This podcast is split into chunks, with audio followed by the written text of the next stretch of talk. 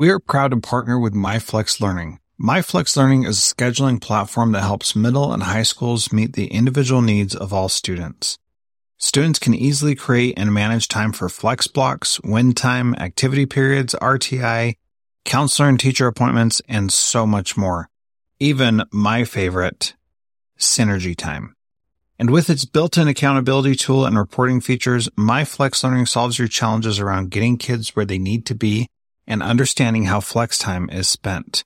Make flex time work for you. Visit myflexlearning.com slash BE to learn more and receive $500 off your first year. That's myflexlearning.com slash BE. This B Podcast Network show is presented by IXL. IXL's all-inclusive online teaching and learning platform simplifies edtech needs and accelerates achievement in 95 of the top 100 U.S. school districts.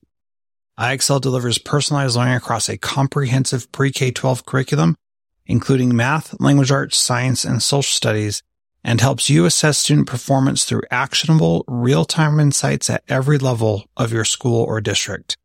This one solution performs work that typically requires dozens of tools. Want to find out why so many leading districts trust IXL? Visit IXL.com slash BE. That's IXL.com slash BE.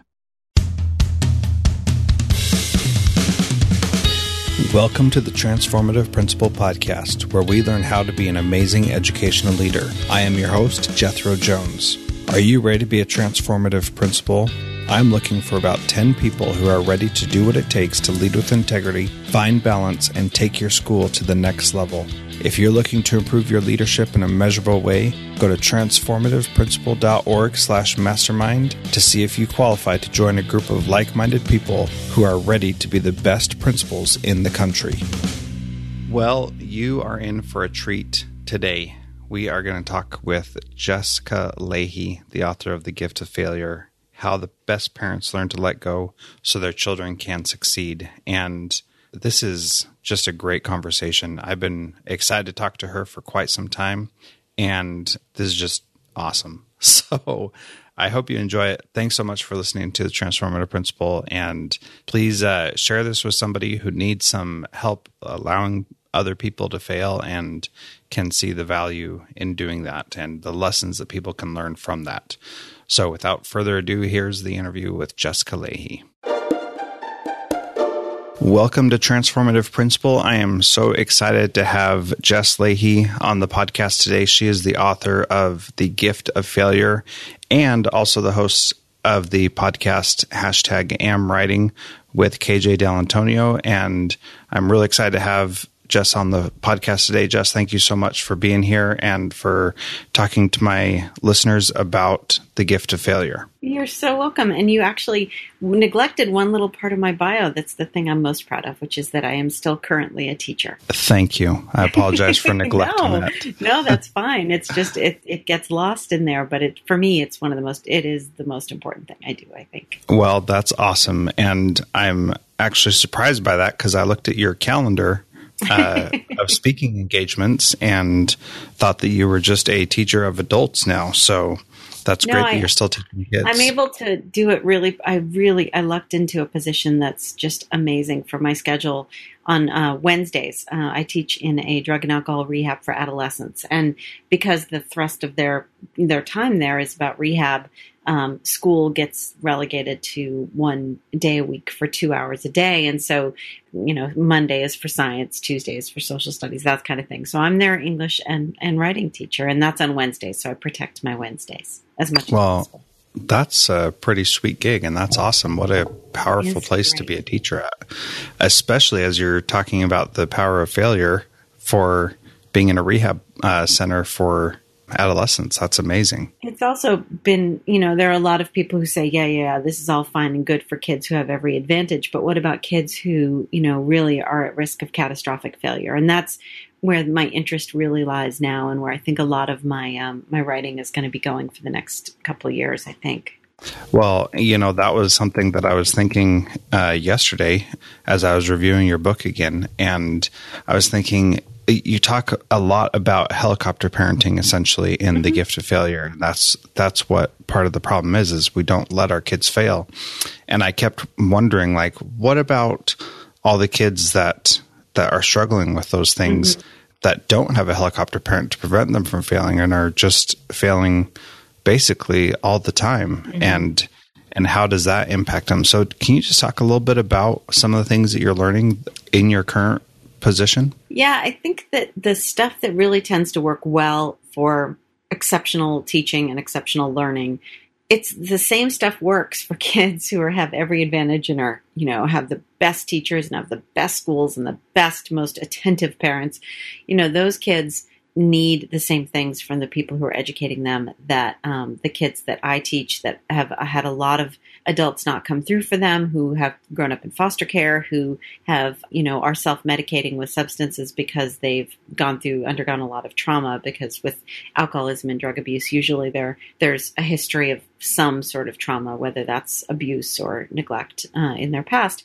The same things work for both of those populations. And that really comes down to relationships and that sort of really deep connection. So in Gift of Failure, I do a lot of talking about the equation for upping the chances that you can get a kid intrinsically motivated to learn. And that's autonomy and competence, helping them feel competent and connection.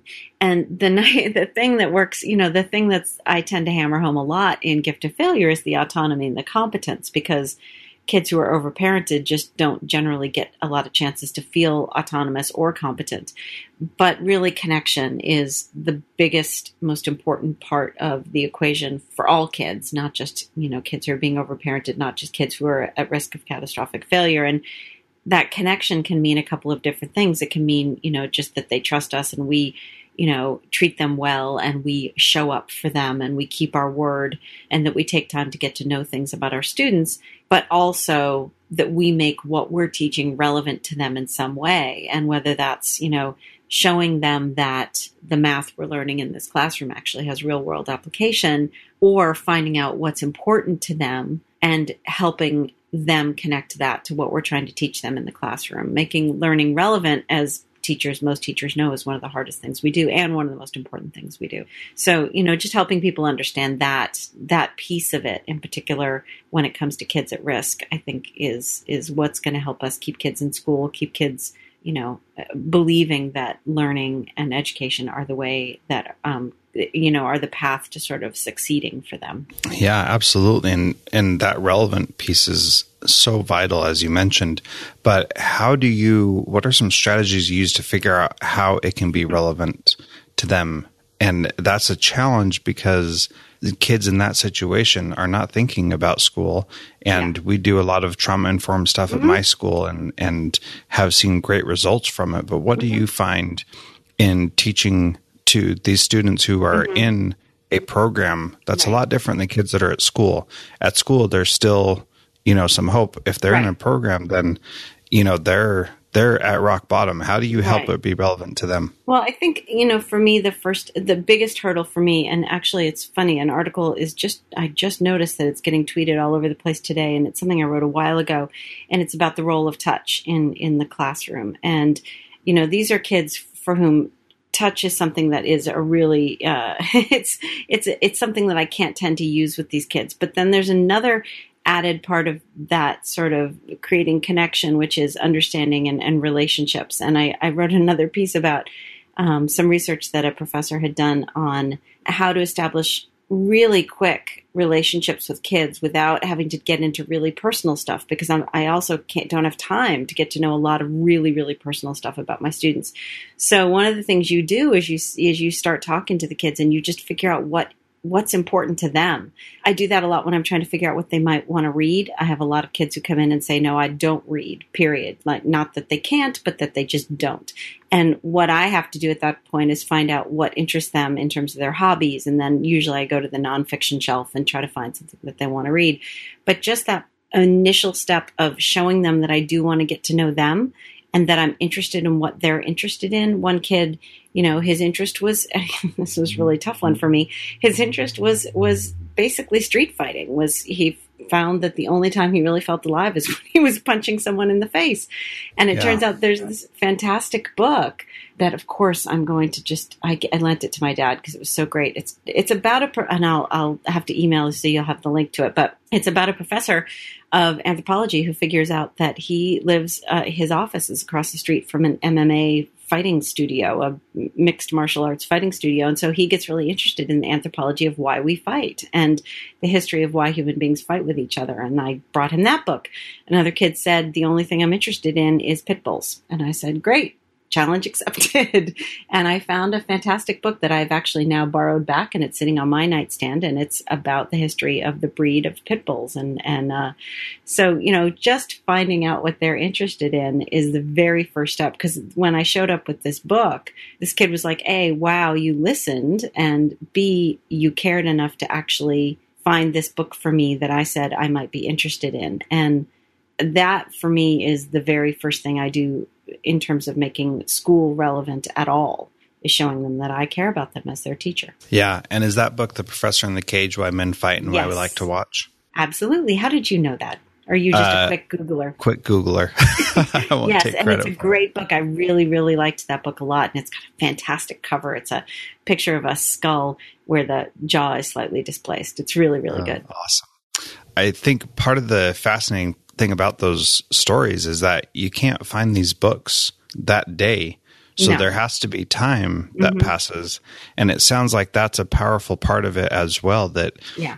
you know, you're just going along doing the school stuff. And then all of a sudden, here's this book that you are fascinated by and that we talked about a month, two months, however long ago it took. Well, um, I have to be quicker than that because they're in and out of my classroom fairly quickly sometimes, either because of insurance or uh, because you know they tried to run and now suddenly they've been transferred to juvenile, you know, juvenile home. So actually, I try to do that within the week.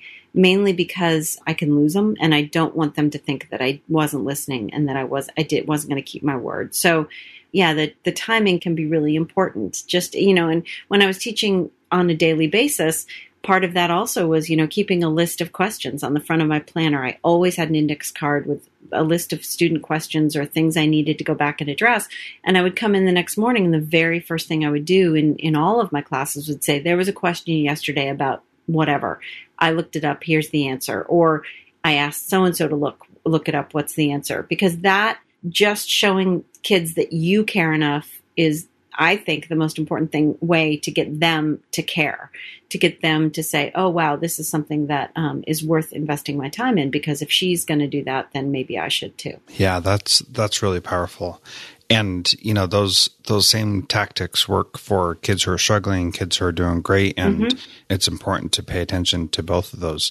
You know, one of the things that I was thinking as I was reading reviewing the book last night was in the end, you've got a lot of advice for teachers and parents. And one of the things that you talk about in the chapter about high school, mm-hmm. you talk about giving kids choice mm-hmm. and how important that is, and how if they have been taking French for years and it's it's time for them to uh, make their own choice and they choose something different, then you should just let them do that and let them possibly fail at that new thing. And mm-hmm. one of my follow up questions to that is what about the power of sticking to something? Mm-hmm. And, you know, for me right now, I'm a dad. I've got a son who's six years old and he's already done dance and wrestling, mm-hmm. t ball, soccer and he tells me that he hates every single one of them. Mm-hmm. The only thing he likes doing is Minecraft. that might be typical. Yeah. Well, I, I actually tell a story when I'm out speaking about about kids, and uh, I was in a middle school at one point, and I I just out of curiosity, I asked, I broke in the middle of what I was doing, and I said, just out of curiosity, if you don't have to eat or use the bathroom, how long do you think you could play Minecraft? And one of the kids who was really, I guess he was trying to suck up, he was like, oh, I don't know, like an hour. And the rest of the kids were like, forever. Yeah. so, yeah, I think I think the answer is somewhere between an hour and forever. So you're not alone. Yeah. So uh, anyway, when when it comes time for kids to choose something, my fear as a parent is that my kid will never be good enough and right. at something at one thing mm-hmm. that you know they'll they'll be a jack of all trades and master of none right or whatever so how do we deal with that That is a fantastic question. I think there's a couple of things to address. And one is that this false understanding that there's some sort of investment happening in a sport or whatever it is. I get questions from parents all the time. You know, my kid's been doing soccer since she was like four and she's now 14 and she doesn't want to do it anymore. But I just feel so inve- we feel so invested. We've invested so much time, so much money, so much whatever and of our energy into soccer. And if she quits now, it's like it's for naught. And my answer to that is always, you know, what what do you understand your return on this investment is going to be? You know, the idea that she's going to play in college or she's going to play pro is so minuscule. So while I get the importance of like, you know, the stick to it of, you know, I don't want my kid to be a quitter kind of thing. Childhood has always been this place where you're supposed to be able to try a lot of different things. And when you talk about the fact that your kid has tried X and Y and Z and has not settled on one thing that is his or her passion, his or her that something that I hate using the word passion because then there's this expectation that every kid's supposed to have a passion, which is crap. Um, yeah.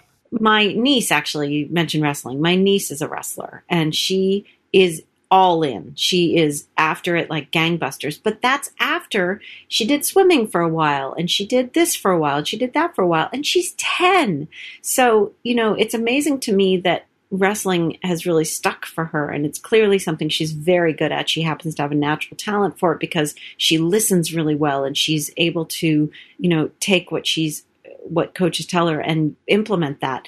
But that's because she cares and if she hadn't, if her parents had said, well, you know what, you're a really good swimmer, and we've invested so much time in this swimming thing, I'm really concerned about the things that kids don't get a chance to try when a parent is pushing them to do the same thing for a long period of time because they're quote unquote invested. I think there's this false fear that we're supposed to be raising kids who are going to be good at one thing. That they're supposed to, you know, get to high school and be particularly good at one thing. And I don't think that's right either. I mean, high school for many kids is the first time they try a sport. It was for my son, and my son tried a little of soccer. You know, he played like a youth, you know, soccer in the in the spring, and maybe baseball or whenever they play soccer in the fall. You can tell I'm a huge sports person. Soccer in the fall, you know, baseball in the spring.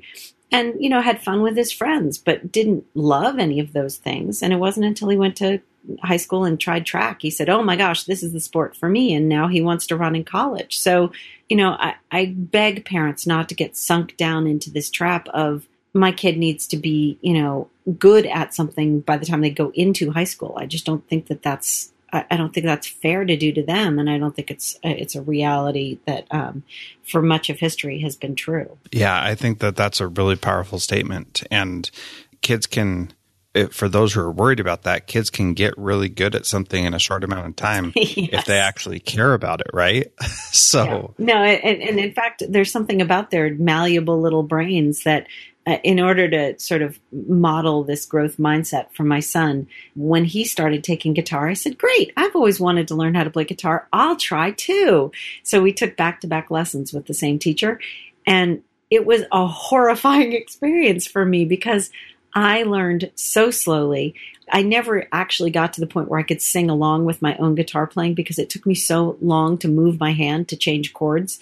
And in the meantime, my son, it, you know, has taken off and is now, you know, playing with a band or something, you know, because he's just he's gotten so good at it so quickly. And you know, it's it's a humbling experience, but it's also great for them to see us go through stuff like that. But yeah, kids learn fast. Yeah, absolutely. You know, one of the other concerns or fears that I hear as as we're talking about things like personalized learning or standards based grading or reporting is that there's some fear that if we allow the students to have more choice, then they're going to somehow not learn the quote unquote things that they mm-hmm. should learn. Mm-hmm. Um, what's your response to that? So I'm a huge fan of standards based grading, and I think um, you know letter grades just don't convey any information at all and are no, fairly worthless. Standards based grading, I'm a huge fan of though because I, I, love the you know I love the idea of being able to uh, sit down with a parent and say, look, here's the list of skills that I would really love and, and things your kid needs to master this year, and here's what they've mastered and here's what they haven't. Because for me, you know, when if I hear my kid is failing a class, that that conveys no information for me in terms of how I can help. So, in a way, I, I, think if we think about assessing kids and evaluating kids the way we always have, then it sounds really, really hard to be able to check off whether they have learned certain things when we're giving them more choice because then it's like oh my gosh kids are all over the place doing all kinds of things. How am i ever going to know who's learning what? Well if you're thinking about it in terms of checking off um, skills, you know, the way we've done it when we do our normal sort of, you know, teach, teach, teach, multiple choice test, teach, teach, teach, multiple choice test. If we're doing that kind of summative, cumulative assessment, it's it's really hard to do. But if you look at what teachers at places like, you know, for example, High Tech High in the in the documentary Most Likely to Succeed, what they're doing is observing the kids as they go through things that interest them and allow them to learn along a trajectory that has been very carefully planned out by the teacher, but that offers choice within that trajectory for the kids.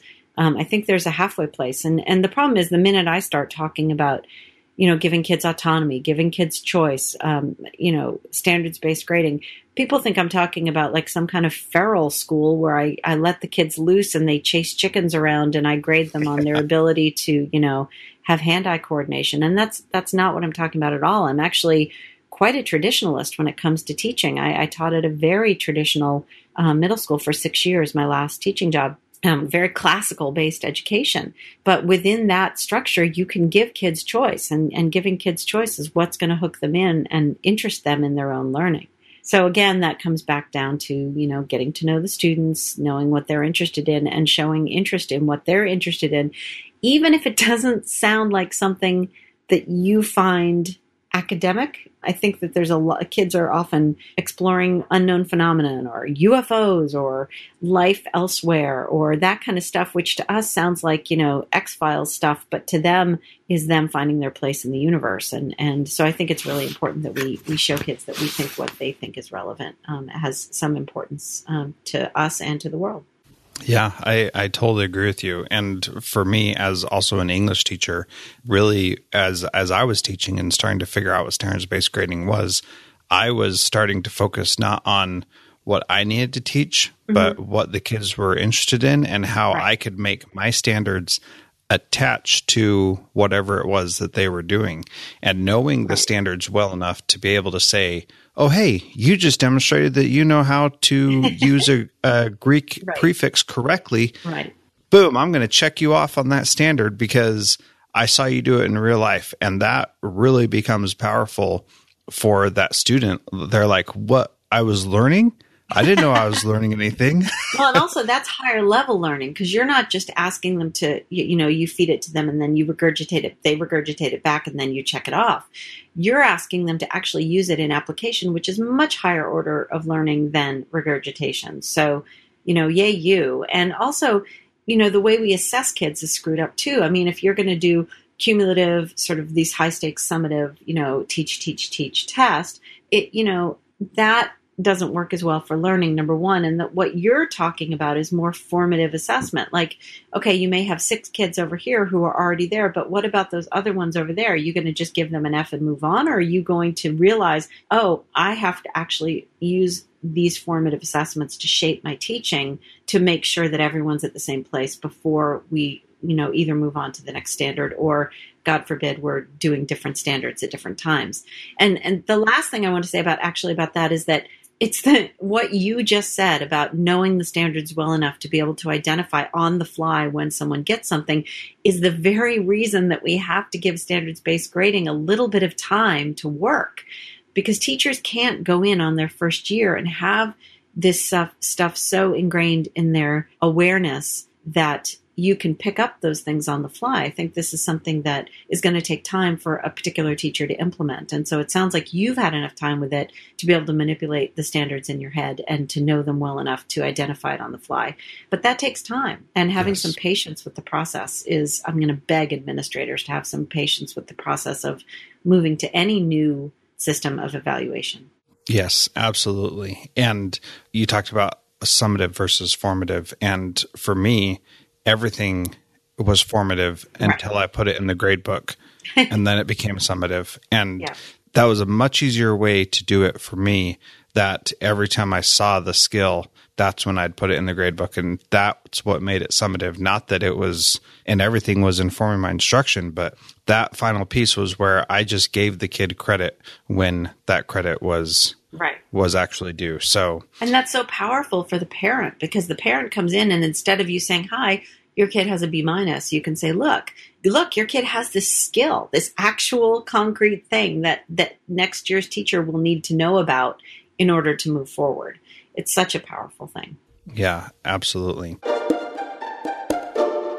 That was a great interview with Jessica, and I'm so grateful that she came on the podcast. And we've got more coming next week. And we're going to start next week with a question from a listener of the podcast, Kimberly Miles in Oregon. And she's got a question to ask that we'll start the next one off with. And in the next one, we talk about giving honest feedback and talk about what really is important with failure. And I just want to add real quick about the standards based grading thing that we talked about here that really allowing students to have more control and choice in their own learning is incredibly powerful. And I've seen it so many times where it actually helps students do things that nobody thought that they could do. And it changes behavior and helps them be more successful. So just really want to reemphasize how powerful that approach can be. If you're not using it in your school or district let me know and i'm happy to help walk you through how to get some of those things set up. And i've been doing that for a long time uh, pretty much my whole career except for my first year but starting my second year. That's when when i figured out what that was and started doing standards based instruction just a powerful thing. So thanks so much for listening. Again uh, please share this with somebody who you think could benefit from it. And also if you have a chance to leave a review in itunes that would be great. There's a link in the show notes at transformativeprincipal.org Transformative Principles is a proud member of the Education Podcast Network. Podcasts for educators by educators. Visit edupodcastnetwork.com for more great podcasts.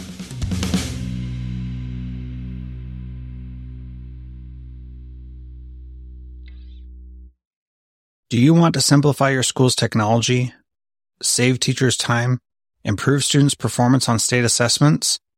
You can do it all, but don't waste another minute. Head straight to ixl.com slash BE to learn how IXL's research proven teaching and learning platform can help you achieve all these goals. That's IXL.com slash BE. There are lots of solutions out there for giving students what they need when they need it. But when do they actually do all of those things?